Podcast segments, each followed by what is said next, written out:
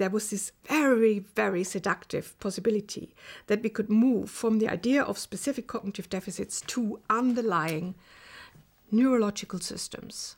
Kind of one to one mapping, saying if we have identified a deficit in, for example, mentalizing, ability to attribute desires, feelings, thoughts to others, we should find a structure in the brain that deals with this. So, this was a very radical idea, and I think I've come to the idea quite late in my life because it seemed well, we should be quite satisfied with talking about the cognitive level and explaining behavior by cognitive causes. But there were all these wonderful new techniques being developed. And of course, my husband, Chris Frith, was one of the pioneers in the um, ad, um, application of. Uh, brain imaging methods to brain functions, to in fact cognitive abilities. So it was an, an, an, a beginning of a collaboration, actually quite late in our life. So the first study was uh, made possible because uh, Francesca Happé had developed a very nice set of stories that contrast mentalizing and non mentalizing abilities. So they're called theory of mind stories and they're called physical stories. So this mentalizing system was also revealed um, when we use silent animations that evoke, almost compel attribution of mental states, compared again to silent animations that just show randomly moving shapes. So, what you see here are a large triangle and a small triangle happily playing in the house. The large triangle goes out and clearly wants the little one to follow him outside, even slightly nudges him to go outside, and then even blocks the door.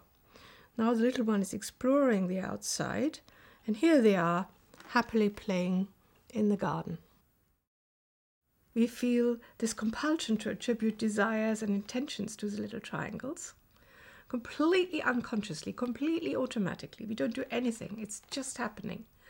And in the other type of animation, well, the triangles are just floating, drifting around, and we couldn't care less.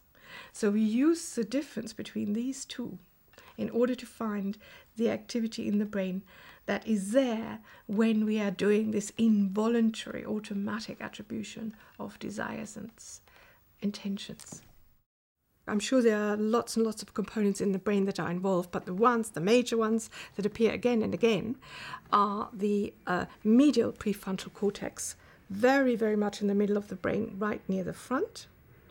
The superior temporal sulcus, very much at the back and very often what's called temporal poles or amygdaloid region. But there are other regions. It, I, I, just want to mention these as, as those that are particularly robust, and they each have something to contribute. One very interesting idea is that this superior temporal sulcus, which always comes out very clear and loud in all the studies about mentalizing, um, is that it's very an area very sensitive to animate movement and to eye gaze and to faces. It's something to do with our instant detection of stimuli as biological agents, as important things. But you see, we are so driven by this that we would even uh, think about uh, little triangles that, after all, not at all like creatures like human beings, and let alone animals, and make no noise and have no facial expression. Even if they move in certain patterns, we will also treat them as potential agents. And this is particularly when this area of the brain is, is active. Now, when we talk about the amygdaloid region, um, and the temporal poles, we know that these are regions that will have to do with, with scripts, social scripts, to bring meaning to things. So these are very important for comprehending whole stories and for giving also some uh, emotional meaning to what we perceive. And when we talk about the medial prefrontal uh, cortex, we come to something that's at the heart of what's now called social cognitive neuroscience, because that's an area that's active whenever we think about people, imagine people, think about ourselves.